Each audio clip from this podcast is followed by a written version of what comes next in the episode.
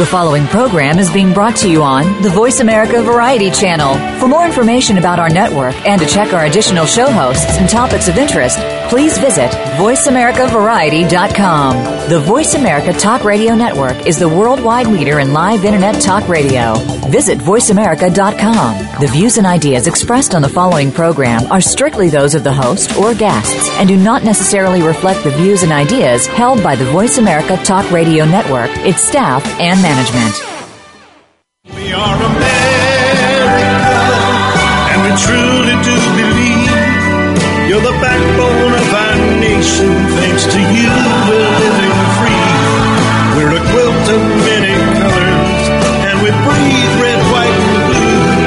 We're America, your country, and America wants you.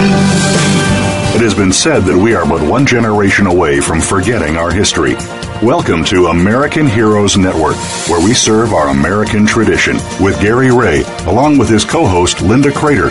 In our program, you will hear firsthand the personal accounts of heroes whose unselfish actions have contributed to the traditions and values that represent the soul of America. You'll also hear from our partners and affiliations presenting news events and ways that our veterans and their families can rebuild their lives. Now, here is Gary Ray with his co host Linda Crater. Good morning and welcome to the American Heroes Network. Today is May 27th, 2014. I'm Gary Ray along with my co-host Linda Crater, President and CEO for VeteranCaregiver.com. How are you doing this morning, Linda? Just great, Gary. Thanks very much. You had a good Memorial Day? You know, I think that people were far more focused this year than I've seen in a long time on the real mm-hmm. meaning behind Memorial Day, which of course is what I was hoping and what we experienced and what we saw. So I was very pleased with it. All right. We also have Lieutenant Colonel Bill Forbes, U.S. Army retired, former Deputy Secretary for the Veterans Administration, Maryland, also past Department Commander for DAV for the state of Maryland. How you doing, Bill? Doing just great, Gary, and it's good to be back with all of you today. All right, all right. And your Memorial Day went good too? Very good. Uh, went out of town uh, and uh, arrived to get back so I could be uh, fresh and ready for the show. All right, all right.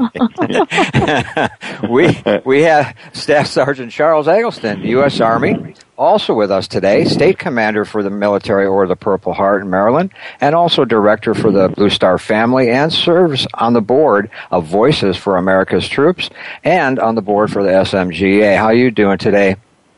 Everything is great. It's, uh, Good, good. You had a good Memorial Day also. Uh, it's a sixth event, Memorial Day, so it was very tiresome. But Yes. I, I'm I'm with Linda on. It seemed like they're coming around to the true meaning of Memorial Day because I didn't see any deep sales in the stores. So they must be Mhm. concentrating on the veterans. All right. Mhm. All right. I agree. All right. Just a reminder about Veteran Trek guys, Anthony and Tom, they still need your help with the production of their documentary. As you know, they embarked on a journey to heal from their time in combat and to bring awareness to veteran homelessness, unemployment, PTSD, traumatic brain injury, and suicide epi- epidemic that sees 22 veterans a day take their own lives.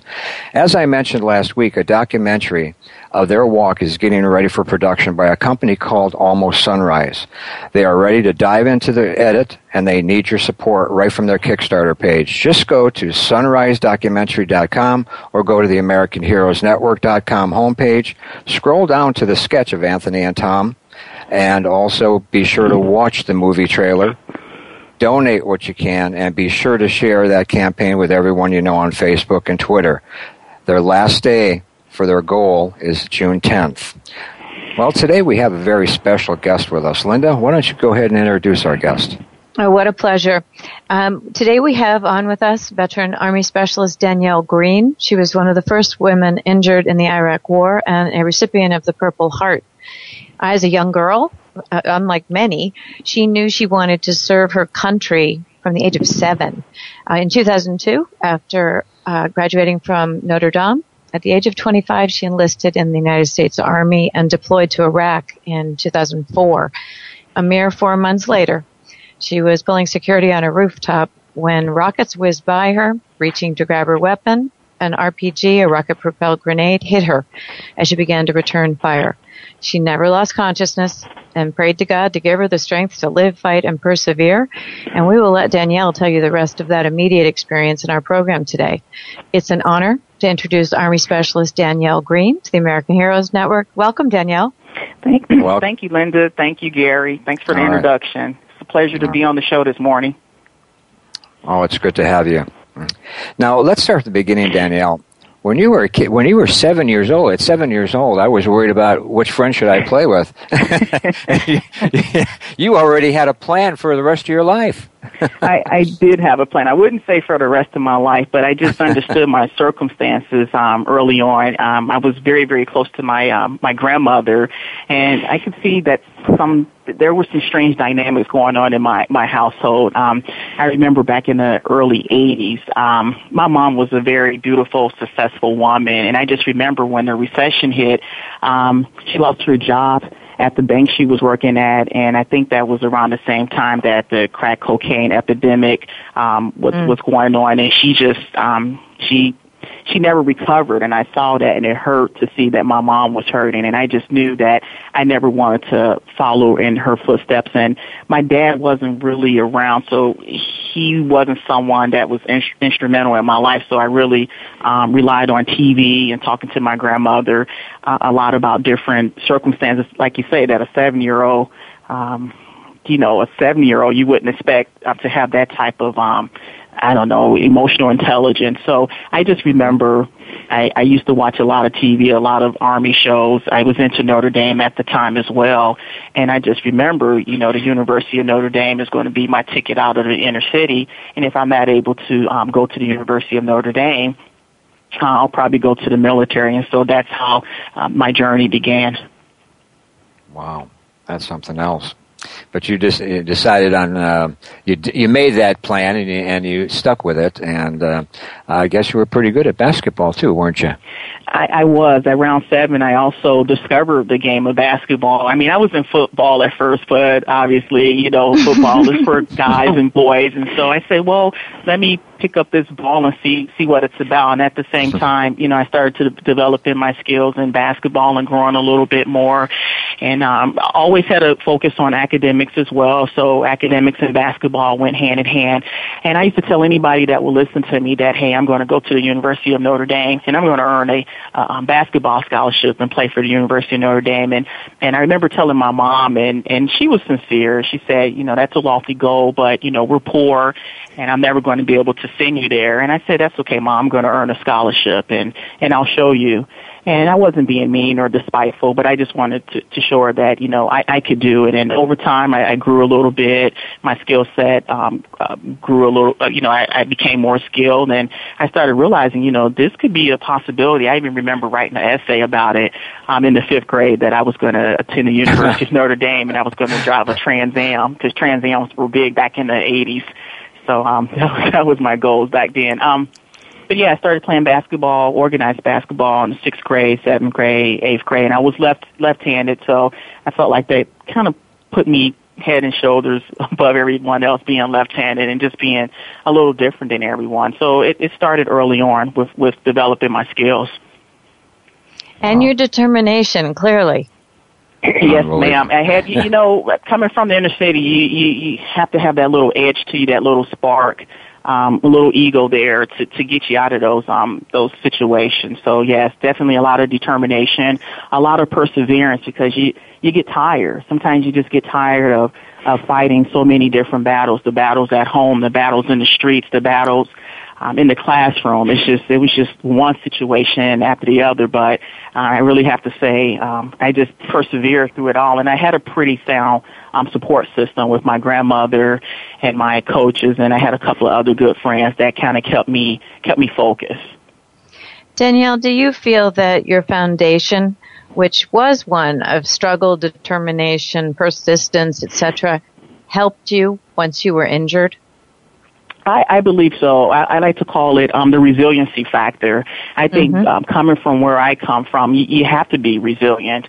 I think, you know, I don't come from a military family, but I surely know um, what it's like to move from apartment to apartment, being evicted. You know, mom can't pay the bills and stuff. So I get that. So early on, you learn how to um, persevere through adversity, and you learn about the word um, resiliency, the ability to bounce back. So when in, in May May 25th, 2004, when I was hit by that rocket propelled grenade, I kind of just looked at it as a, another another challenge, uh, another uh, another obstacle um, that that I, I knew I had the ability um, to possibly overcome. So I would say yes, that that early foundation um, definitely helped me overcome um, what I what I guess what I've been experiencing the past ten years, and that's being a, a amputee and trying to figure it out in a two person a two person I'm sorry a, a two handed person world. You know, you're very matter of fact about that RPG hitting you. Perhaps you'll share with our listeners what occurred when you were hit by the RPG. Okay, well, May 25th, 2004, that's when the attack occurred. I just remember it was extremely hot that day. I remember we, um, back at our barracks, we were training. It was riots training. I was a, a military police officer, and I remember doing probably an hour or two worth of riot training because we were preparing to go to Fallujah at the time. Um, we completed that training, and I thought the day was over and I headed back to the barracks just just trying to relax. I wasn't feeling well that day, and then we received orders that we had to go to Baghdad to um, go to our our normal location of training um, the Iraqi police officers. So we we get our gear. I just remember just being in the worst of moods that day, but of course you you you, you go when they tell you to do something, you do it. You don't question it. So I remember on the way driving there, we got into an accident. I was just thinking, gee, this is not going to be good. So we had the accident. We went to our normally scheduled place, um, a police station in the middle of Baghdad. And normally the community kids, um, the community would meet us, um, kids, um, moms, just the community would greet us and we would greet them. But this particular day, there was no one there. It was just basically us there was no police officers there either. There was just the detainees, and I thought, gee, this is awfully strange. Um, but my chain of command, they didn't say anything. You know, my platoon, or I'm sorry, my squad leader, they didn't say anything. And we were shorthanded that day too, I remember. But normally we would um, go to the rooftop to um, pull pull security and we would have kids up there with us and it'd be two or three of us but since we were shorthanded and there there were no kids um, we just we went up there one at a time, and I think I probably was the third or fourth person to go up there, and we probably worked in maybe 30 minute shifts because it was so hot. It was 115 degrees, and we would we would pull our shifts, and then we would go downstairs and get some AC, or we would pull security in our Humvees. So it was my turn to go up there, and it's a two-story uh, police station and um, just a regular routine, just um, walking around the, the rooftop just to make sure everything is okay. So I finally situated myself in the front of the building. And I don't really know how much time elapsed, but I would say maybe 10 to 15 minutes. I, I was up there doing, doing what I was doing and I just recall, um, seeing the impact of two RPGs hit just, just meters away from a Humvee that was parked two stories behind. And the gentleman that, the soldier that was in the Humvee, he looked in shock. And so, like you're trained to do, you, you, you pick up your weapon, which my weapon of choice at the time was an M4 rifle, and I took cover. And as I was preparing to return fire, not really knowing where I was returning fire to, I remember looking down at the weapon and about to change it from what safety to fire, and something hit me. I mean, I know that it's an RPG now, but at the time it was just something hit me, and immediately I just I, I the first emotion I can remember is just being angry and then being in shock that oh my god i'm about to die in iraq in this hot sun with sand all over me. I just felt like it was it was nightmare and i was the centerpiece of it. So i was just trying to just reason in my mind that this this could not be happening. So i was just angry that i was going to die in iraq at 27 years old and i hadn't done what I wanted to do in life, and I felt like there was so much more to do, and and this was it. And so, as I lay there with fan and ringing in my ears, and just laying there numb, I'm just waiting there, waiting to die, just waiting. And my body was in shock. So what that meant to me was that it was numb. I couldn't feel any pain at the time, but finally the shock, that the the the impact of the RPG wore off and the shock in my body wore off where I actually felt the pain. And I couldn't really tell what was going on. There were so many mixed messages. I felt pain in my upper arm, my humerus bone. I didn't know that my, my arm was missing at the time. Um, I, I could see that my left thigh was injured. I could see blood. Um, I had, I was able to move my leg, which gave me hope that gee, you might be able to get up and run. So I remember praying to God saying, you know, whatever I did in this lifetime, I'm sorry, just give me the strength um, to live. And so at that point in time, I felt a surge of energy and I tried to get up, but I couldn't get up. Um, I still didn't know. I tried to move my arm, but I still couldn't tell that my what was going on with my arm. But I could see my humor. The, the top part of my arm was um, extremely bloody, and so I just laid there for a little while, um, just lost in my thoughts. And then my sergeant um, came up the stairs and he said, Green, are you okay? He didn't see that I was injured and he was about to go back down the stairs and I said, Sarge, I'm hurt. And he ran over and he went into shock and I will never forget his bluish green eyes and I will never forget that look of just shock in his, in his face. And I said, Sarge, I need help. And so, um, three soldiers, three more soldiers came up. One tied a tourniquet on me. They checked me out to make sure I was okay, and um, they carried me to safety. Wow. Uh, mm. We're gonna we're gonna jump into a quick break, and when we come back, we'll finish up here. Uh, I'm Gary Ray, along with Linda, Bill, Charles, and our guest Danielle Green. You're listening to the American Heroes Network, powered by Voice America on the Variety Channel, and we'll be right back.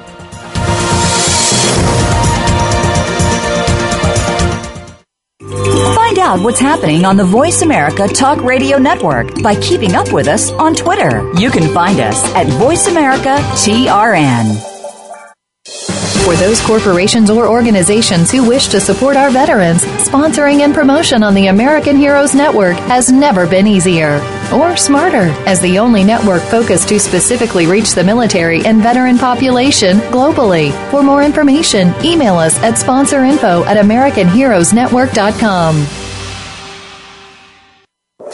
by providing a unique blend of information and advocacy. We are helping our American heroes and their families to heal, successfully transition into civilian life, and to thrive in their communities. This generation will not be forgotten. Today's military are our sons and daughters. Listen live to the American Heroes Network, the worldwide voice for our military families and veterans, every Tuesday at 11 a.m. Eastern Time, 8 a.m. Pacific Time. All shows are archived on American Heroes Network.com and syndicated on iTunes.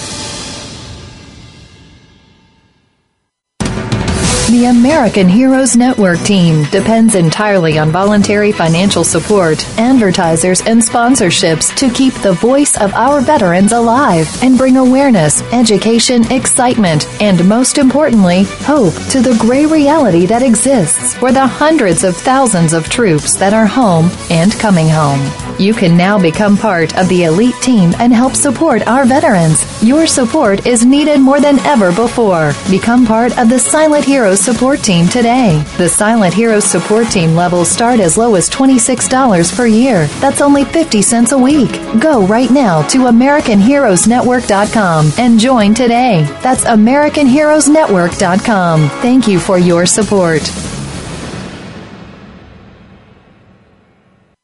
Stimulating talk gets those synapses in the brain firing really fast. All the time. The number one internet talk station where your opinion counts. VoiceAmerica.com.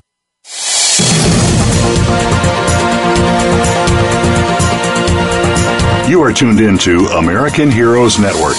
If you want to find out more about us or to contact us with questions or comments about the show, please send an email to American Heroes Network at gmail.com. That's American Heroes Network at gmail.com. Now, back to our program. Welcome back. We're here with our guest, Danielle Green. And uh, Charles, you had uh, a question. Yeah, I just wanted to uh, just add my two cents worth as a Purple Heart recipient as well. And I've seen Danielle through a, a portion of her walk. And she's an elegant lady, believe it or not, in personality, looks, intelligence. And just to see her move about, when I first ran into Danielle, I didn't know she was amputee. We ran into each other at an event, and I was just thinking, hey, she's, you know, and it's, this is what they call cross contamination of vision. You know, we so used to seeing guys injured that I I saw a gentleman with her, and I was thinking, oh, he's the wounded warrior, and she's the you know support factor. And then when she reached out to shake my hand, uh, I felt a prosthetic, and I tried to play it off like, all right, cool. Uh, it, it basically she basically checked my balance in a sense, showing that we the guys are not just the, the persons who get injured in combat. And once I heard her, once I looked looked her story up and heard her story, I was like, man, I was blown away. Because as a kid, my father always looked at Notre Dame football, which I hated because between Notre Dame and Redskins, that's one of the things we watched in Richmond for some reason in the Atlanta Braves. You know, you know, she don't she don't know, and it's very few folks that I have a high regard and respect for, such as Danielle, because of the walk she's been through, and because of the perseverance she has to a portion. Uh, you know, and I'll let Bill chime in in a second, but she actually is an OIF veteran who's reaching back inside of the VA system, helping generations just like I do now in the system. She's servicing the Vietnam veterans, you know, and she's the the guidance for those guys to look forward to, you know, and I'm just so I'm just so, you know, glad to be a friend of hers. I'm so glad to know that individual. I'm so glad to have that insight from that individual that, you know, out of all the wounded warrior factors and out of his life, certain folks touch you like an angel. She's one of those persons. Even though I know she's gonna get mad when her son grows up and play basketball for Connecticut, which you know, you know, because she played ball for Notre Dame. You know, her son got to go somewhere like Connecticut or Tennessee or somewhere like that as a as a as a superstar. So I know I know for a fact, Bill, you had a question that you wanted to you know pose to Danielle. Well, well, well. Uh, uh, it, it was more of an observation as I looked over uh, Danielle's background and her bio, and uh, we started off talking about uh, uh, where her direction in her mind was going at the age of seven, and it was the uh, the team concept, basketball, the military, and, and Danielle, I, I can tell you, you made two wise choices with the teams. Uh, with the with, with, with the military, you joined the army, and you were a military police officer, both of which I, uh, I had the experience there also. And that con- team concept has continued on right with what you're doing now with the vet centers. Uh, uh, is, that your feeling also that the, the, the, the team's concept has uh, been very much dominant and prominent in your success to this point in your life? I would say yes, Bill. I think it's been very dominant in, in my life. I played sports all my life, and and, and it's, that coaches preached the team concept. I would say from 12 to about 23, that was very instrumental um, in my life. I was I was even in ROTC, Junior Reserve um, Officer Training Corps, in in high school, and I was a part of the team. I actually moved up to the ranks of lieutenant colonel, so it, it was definitely instrumental um, in my life. But I'm going to tell you something teamwork really came into play when I was injured um, by that RPG because everyone had a crucial or an essential role in getting me to safety and making sure that I, I did not bleed to death. Of course, you have the gentleman who discovered that I was injured. He had to call other soldiers um, to come help me. And one guy was a medic. He knew where to tie that tourniquet. Another soldier pulled pulled security to make sure the enemy didn't engage further. Each of them grabbed a limb instead of one person just picking me up, each of them said, let's, let's grab a limb and carry her down we they carried me down two flights of stairs. The driver is waiting there. They put me on the Humvee. You know, you have somebody that has to call in a medevac. Then the med- so the the team concept to me came full circle May 25th, um, 2004 and all those years of playing in sports and athletics. I mean, it's pretty competitive. You're trying to get points and rebounds and assists but the, the the the true team play came in saving my life. So I will never forget that team. And, and when I go talk to little kids, I, I, I talk about it in, in, in that respect. And as far as working at the vet center, it's about five of us here. I look at us as a team as well as I'm the point guard because I'm the team leader and I'm assigning each person a role. You know, you're the addiction counselor, you're the military sexual trauma counselor, you're the family and marriage therapist, you're the office manager. So I, I still believe in that team concept and I probably will carry that on to the day I, I, I die, I think. Well, that's that that's great, you know, and I'm I, I'm happy to hear your account with that, uh, and and where you are now with the vet center. Uh, I um, participate with our uh, vet center here locally where I live, and we've got an outstanding team leader uh, who works with Vietnam veterans, uh, and uh, it's it's it's so important that the leader, as you said, at the point you're distributing all of uh, uh, well on on the court is dis- distributing the ball, mm-hmm. sort of uh, uh, you know uh, being the, uh, uh, the, the the person that sets the uh, the, the whole situation as far as the, the the game is going, and Correct. that's so important and. And to have that to, to be able to come back as something that you've learned early on and to be so prominent today. Yes, sir. I, I, I would agree. And of course, I get my directions from my manager in, in St. Louis. And of course, he gets his um, directives from Washington, D.C. And I think it's just something that's, um, it's just embedded in me and um, I'm very passionate about what I do. Um, like I said, I think early on I knew that I was destined to work in a field where I was I, I was going to serve others, whether it was in the military, whether it was being a school counselor, because that was one of my goals when I got out of Walter Reed was to be a school counselor and work with um, students and to coach basketball. And it just so happens that you know somebody said, "Hey, have you thought about working for readjustment counseling services?" I said, "I never thought about that. I didn't even know what PTS." Was at the time, but um, I wanted to welcome that challenge. And I look at working for the Department of Veterans Affairs Readjustment Counseling Services as an opportunity to continue my service to others since my military career was cut short. Well, great, Daniel. I, I would offer this uh, recommendation to you that when that son of yours uh, hits the earth, and that there's still some confusion about where he should attend school. Uh, consider my school, Morgan State University in Baltimore, Maryland. It has a great ROTC program. I'm a product of that program, and we have produced uh, 14 general officers, two of them who've been four stars. Right. Mm.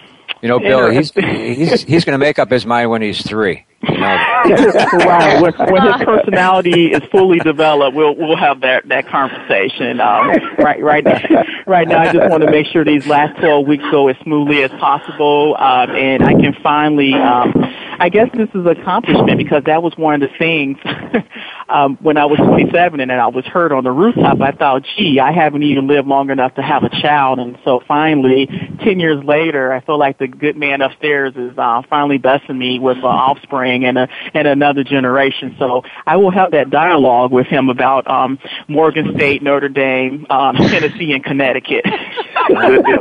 and the military serving, serving his country. well, we're going to take a short break. Hey, guys and ladies, uh, the water launch distribution is going to be here very, very soon. American Heroes Water is the first of several commuter, uh, com- actually consumer products that will be sold nationally to benefit the Military Order of the Purple Heart Service Foundation. The American Heroes Network and the Military Order of the Purple Heart Service Foundation has entered into an exclusive product support agreement. We also look forward to becoming American Heroes Water and the American Heroes Network Cause Apparel. We're going to have Cause Apparel in these stores also, in the commissaries, veterans organizations, food service locations, as well as retail outlets throughout the U.S. Look for the American Heroes Water, powered by the American Heroes Network at your local retailing shel- retailer shelves around July 4th, 2014. I'm Gary Ray along with Linda, Bill, Charles, and our guest Danielle. You're listening to the American Heroes Network powered by Voice America on the Variety Channel, and we'll be right back.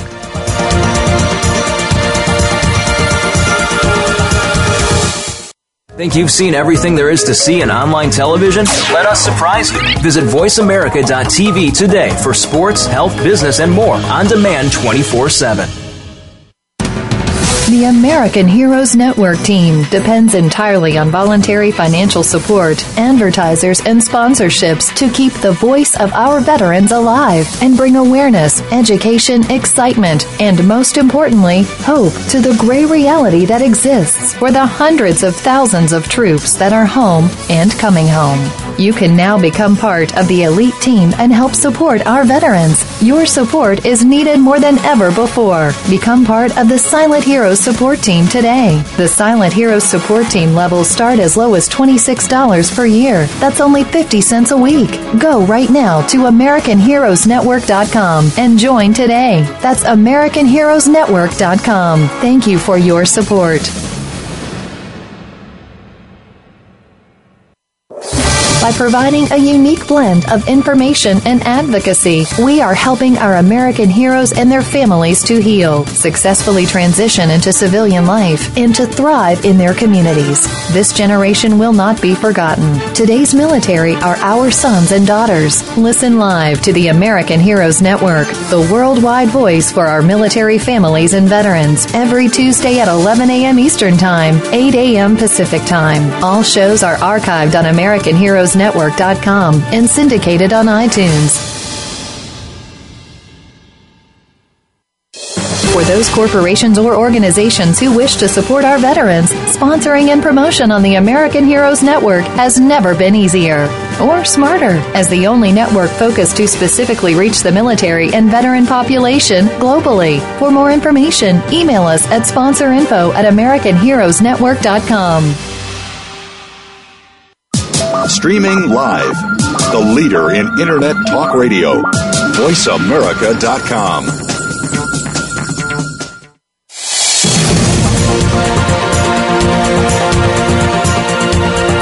You are tuned in to American Heroes Network. If you want to find out more about us or to contact us with questions or comments about the show, please send an email to American Heroes Network at gmail.com. That's American Heroes Network at gmail.com. Now, back to our program. Welcome back. We're here with Danielle, Danielle Green. And uh, Bill, you had a question about um, support systems. You're also going to aim it back at Charles, weren't you? Well, we we got two pros here. You know, we we can use uh, the the best of their advice and recommendations. But it, you, know, this is interesting. Yesterday, the president uh, made it very clear again that uh, at the end of this year, all of our men and women will be out of Afghanistan and be returning to home and community. And uh, I just, uh, you know, think about uh, when I returned from Vietnam uh, coming back to home and community, uh, needing help and assistance, and where that help and assistance would uh, come about. And uh, and I, Danielle, you and Charles both have had a challenging situation in your returning to home and community.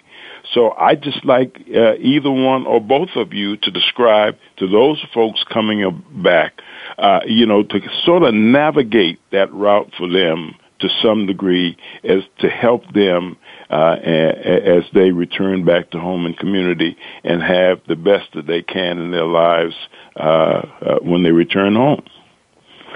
All right, let me let me jump on that one then, Bill, and then Danielle can come off of me. Uh, since she, I look at her as being a professional in the in the field because she does so much for all the veterans out there in South and uh, she comes from a a great set out of Chicago. So believe me, uh, she's always going to be professional. I guess I'm the big time legislator. I oversee all this good stuff from ground zero over top of VA and DOD. So my perspective, just give you clear clarification on what you just stated, Bill, is uh, it'll be the end of op- combat operations, but it won't yeah, we have a couple more years that we've given, that we've agreed upon with Afghanistan, staying in, in, in on ground. Basically what we're doing in Iraq right now. So we'll lose a total number of probably um, 30, 30,000 uh, warriors out of this, out of the fighting combat. And we go into what they call a supportive and uh, train up atmosphere, which could be 10 to 15,000. So we're not totally out of there for a couple more years we just ended the, the combat operations. To go further into that is what I what I look at and what we're looking at now from the the White House and VA DoD perspective is we're trying to reconnect operations such as you know underneath the First Lady Operation Joining Forces, which gives you a different glibness of different from jobs to benefits to community rein, reinfractions, uh, events, and programs that can reintegrate these these warriors, whether you or service members, whether you're in Navy, Air Force, Marine, whatever the case is, or even Army, into a community. So it's called a community-based adjustment program that's, that, that's been kicked off, but now it's about to go to the point it's going to be a full initiative program that's going to be backbone with the DOD and VA. So they get to share this purse of great, great funds to readjust these new warriors. The same thing they should have done with Vietnam, and they they refused to do it at the time. I guess they wasn't as creative as we are now. Uh, such as programs that that Danielle sit on top of South Bend, which she's basically talking to the, the the veteran community from the Vietnam era reconnecting them with the community. We're doing that with post 9/11 and pre 9/11 warriors now, because as they say, healing has no staple and no time period. You can heal from 50 years ago. I just healed an individual who got injured in Korean War, uh, Korea War, 62 years ago. So just imagine that. He's 80 some years old. He's just healing. I just pushed him through the process. He was a POW and a Purple Heart recipient, and he had never been recognized. Now we finally get the recognition. So for great persons and great professionals such as Daniel Green, you know, I'll push this over to you as well, what you're doing out of your community. And mm-hmm. you know, we'll we'll definitely assist you from Washington D.C. on that that push. Okay, thanks, Charles. Well, I, I've been a team leader here in this in South Indiana, for about uh, 17 months now, and I provide readjustment counseling services to combat zone veterans and their family members. Um, we also um, work with um, soldiers who are suffering from military sexual trauma, um, bereavement. We work with active duty soldiers now as well. Uh, we offer non-traditional hours, which means we work outside of that 8 to 4:30 frame. So I, I think readjustment counseling services um, they're on to, to something that maybe the, the bigger system, the VA Medical Center, uh, needs to start looking at and, and opening up their services um, even further. I think back in 1979, I think that's when readjustment counseling services was was established. So that's what I do in my my local community.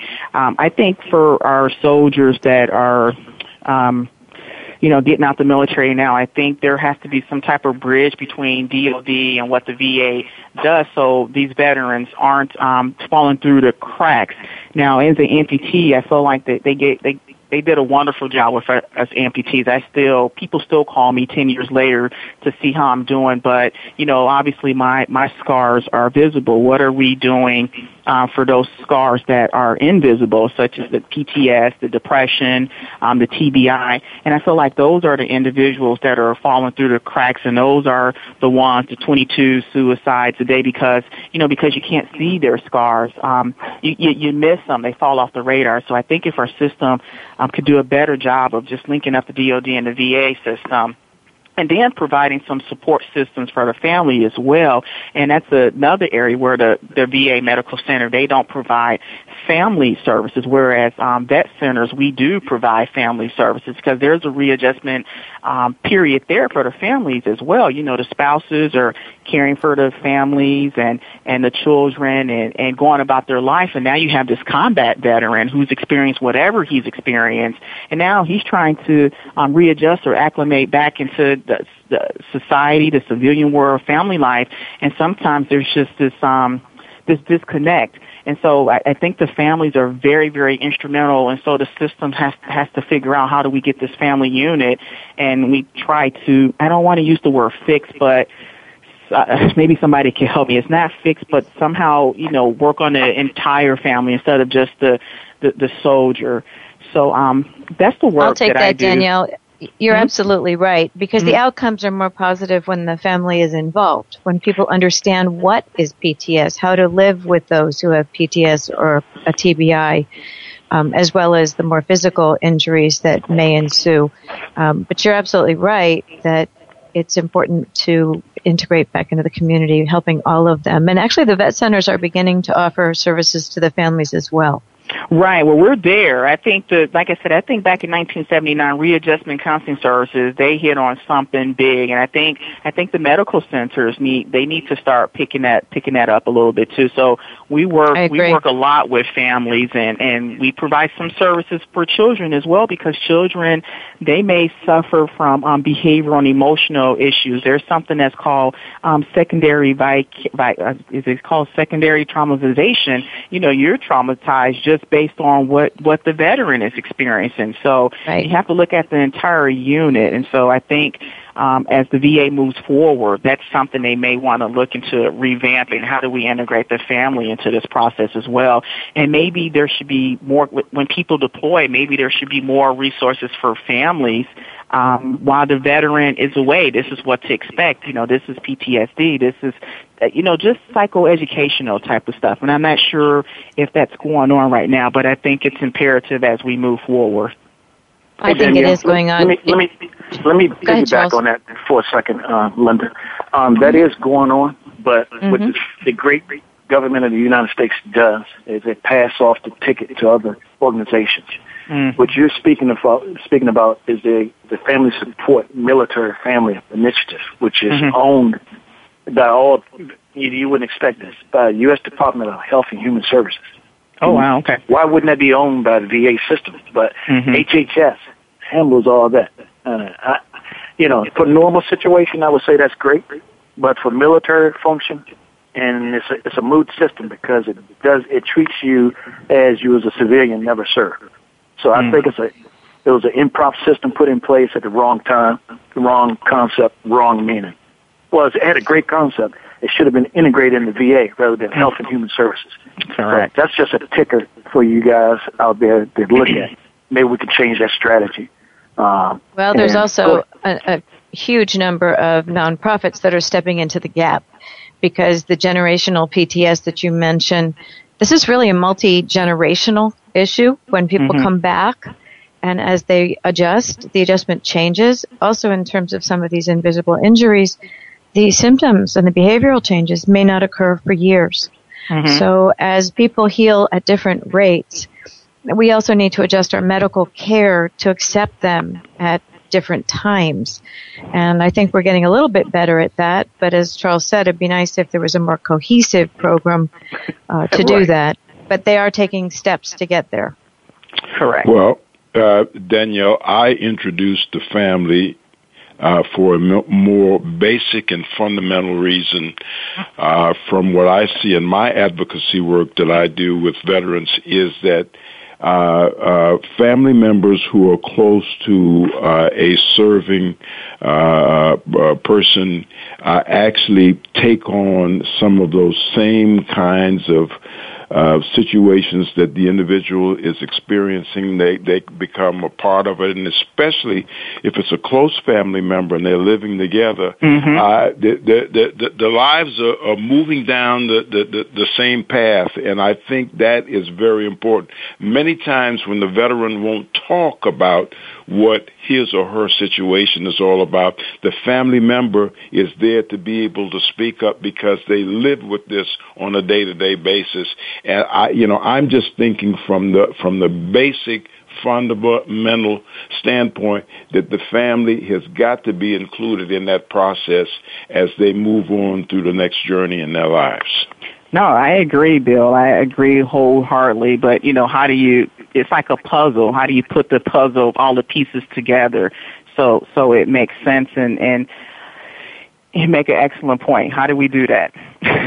well, you know, you know, this whole deal, uh, Danielle, is about taking care of the veteran and their family. So, you know, no, no matter how you look at it, you can't split the hairs. It's going to be there, and it's going to be a combination. Mm-hmm. That's right. We're going to take a quick short break. I'd like to remind everyone that American Heroes Network is not just a radio program. In order for you to stay updated on what's going on within the network, on your phone, text the word hero to 80464. That way you'll receive all the latest updates, including the water distribution. I'm Gary Ray, along with Linda, Bill, Charles, and our guest, Danielle. You're listening to the American Heroes Network, powered by Voice America on the Variety Channel, and we'll be right back.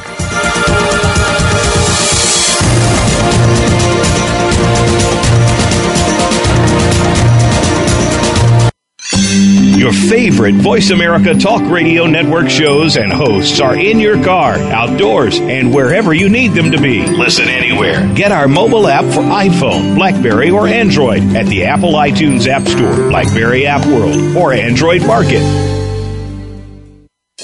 For those corporations or organizations who wish to support our veterans, sponsoring and promotion on the American Heroes Network has never been easier or smarter. As the only network focused to specifically reach the military and veteran population globally. For more information, email us at sponsorinfo at AmericanHeroesNetwork.com.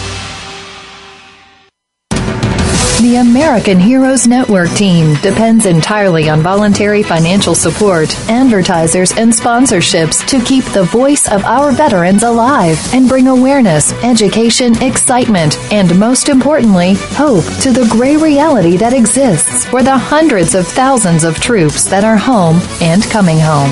You can now become part of the elite team and help support our veterans. Your support is needed more than ever before. Become part of the Silent Heroes support team today. The Silent Heroes support team levels start as low as $26 per year. That's only 50 cents a week.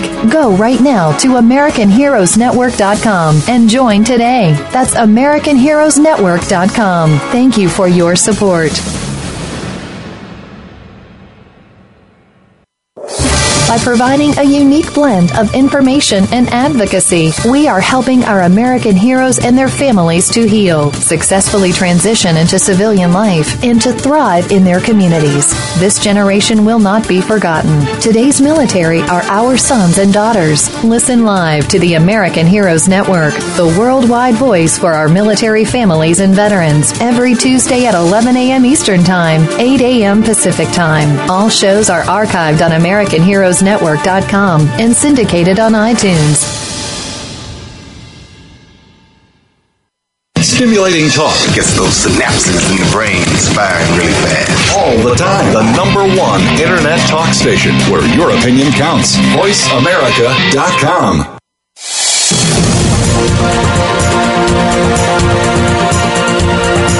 You are tuned in to American Heroes Network. If you want to find out more about us or to contact us with questions or comments about the show, please send an email to American Heroes Network at gmail.com. That's American Heroes Network at gmail.com. Now, back to our program. Welcome back. We're here with our guest, Danielle Green. And uh, uh, Charles, you had a question. Hey, Danielle, I just want to get your, your feel on this. Um, the, the women veterans community in the VA system, in DOD system as a whole, but definitely on the VA system, why do you think they're so disenfranchised uh, in the vision or the view of the VA system down to the care all the ways? Because I noticed in the, in the DC area, Washington DC area, how rather than build a, a formidable clinic for the females with GYNs that would be a normal case, they rather outsource that to other operations. It seemed like they're trying to hide the female veteran population. Uh, maybe you can simulate on that, Warren, or just elaborate on it. So, I, I still feel like the VA, and this is my personal opinion, where, you know, being a part of the system for 10 years, I just feel like um, the system is just operating off of an old system. It's kind of like our educational system. Our educational system is still operating from like the 1950s and 40s, and I still just think there's this stigma that um, women w- women are not veterans, and and oftentimes this is just my personal experience. Um, it's, it often seems that way when you you go to the hospitals and you, you don't have the specialty services that you need or that specialty, you know, clinician is is part time. So I just I just think it's it's the system. It's a systemic thing, and I I don't know how you go about changing that. Um, but we women first need to know that they are veterans, and I think the system um, needs to put something in place to make us feel like we're veterans and we can get the services that we need. And and we're out there on the front lines too. And there's not really a such thing as a front line anymore, but um, we're in combat too. And when I come in and I'm saying I'm experiencing intrusive thoughts and nightmares diagnose me with anxiety disorder. You know, maybe I have PTS. And so I think it's just the, the it's an old school mentality um, right. that needs to be changed, and um, that's that's my personal opinion about the matter. Yeah, yeah, I I agree, and you are a true lioness because the lioness of this this era are the true females that served in combat, and they're so wounded. They're even more wounded than the male recipients of combat. Mm-hmm you know, and what our nation doesn't understand is they need to catch up and and not go back. Seem like we're regressing when it comes to the female populace in the veteran community. They to get it uh, uh, uh, right. I, I would agree with that, and that just takes um, maybe maybe stronger leadership. Maybe the women we need to get together. We need a stronger a stronger voice, and, and so until somebody takes that lead, I think we'll we'll fall uh, further and further back. And and and the system has to take into account that you know we come back from the combat zone, and you know what, we go back into that mommy daughter sister role again. Whereas men men men have a little more autonomy than us, and so I just think. I just think there's a uh, fundamental um, disconnection, and um, we we need our leadership to step up for for our women. You know, I I think if anybody ever doubted that women were in combat, they now know from this story, certainly, and several others that we've had on the radio program, that you certainly are in combat. I, I wouldn't want to miss the show by not acknowledging your Purple Heart and Charles, I know, has pinned on Purple Hearts in stadiums and elsewhere as the commander in Maryland. But please tell us where you received your Purple Heart and what it meant to you. Well, Linda, I received my Purple Heart uh, May 25th, 2004, probably several hours after um, I was hit by the RPG. My battalion commander actually pinned it on me while I was at the hospital and said I was his hero. And at the time, I, I didn't really understand um, the significance of it. But once I lost that medal, I kept telling people, "Hey, I, I need a Purple Heart medal." And next thing I know, people, people, I had like several Purple Hearts.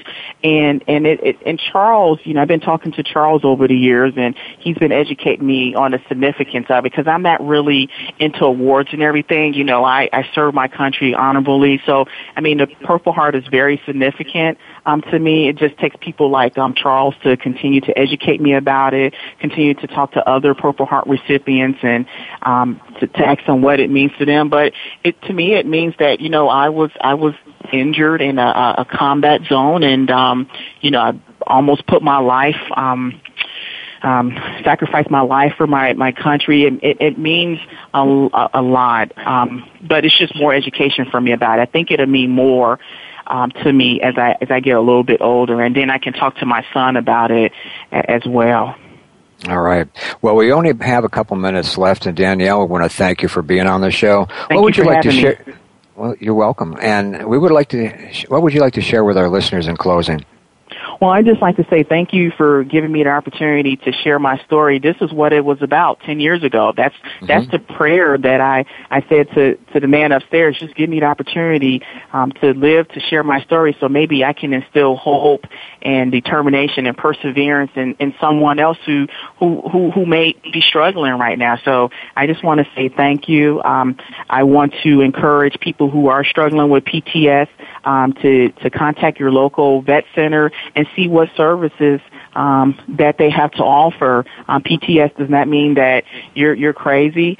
It just means that you're reacting. It's a normal reaction to an abnormal situation. So give the system a try, and um, you know, don't fall through the gaps. There is help out here, and if you don't come and get the help, then the services um, disappear, and we surely don't want that. So contact your local vet center or VA medical center for um, mental health services.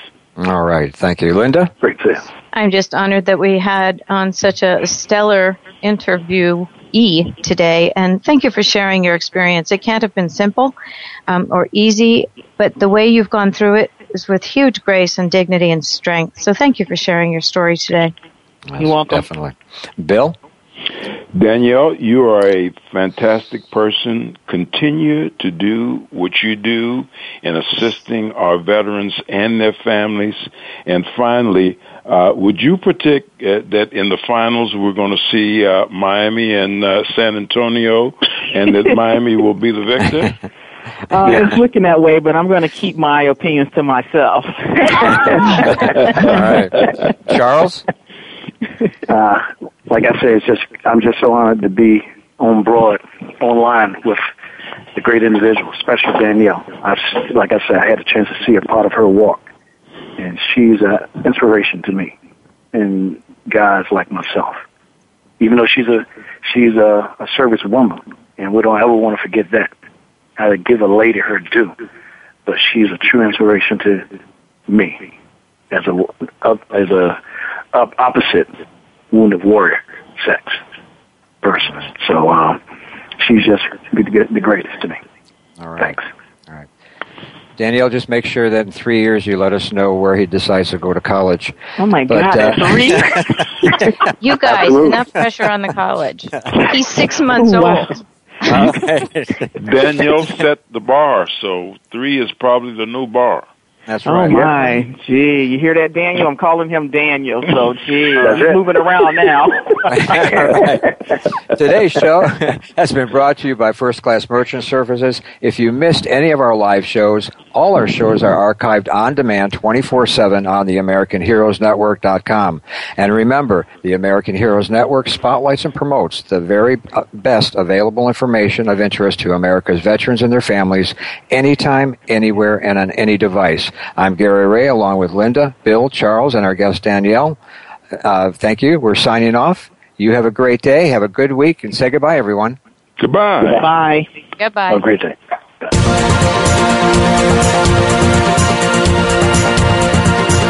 Thank you again for joining us for this week's edition of American Heroes Network. Please join Gary Ray and his co-host Linda Crater again next Tuesday at 8 a.m. Pacific Time, 11 a.m. Eastern Time on the Voice America Variety Channel. Have a great week. We are America, and we truly do believe you're the backbone of our nation. Thanks to you, we're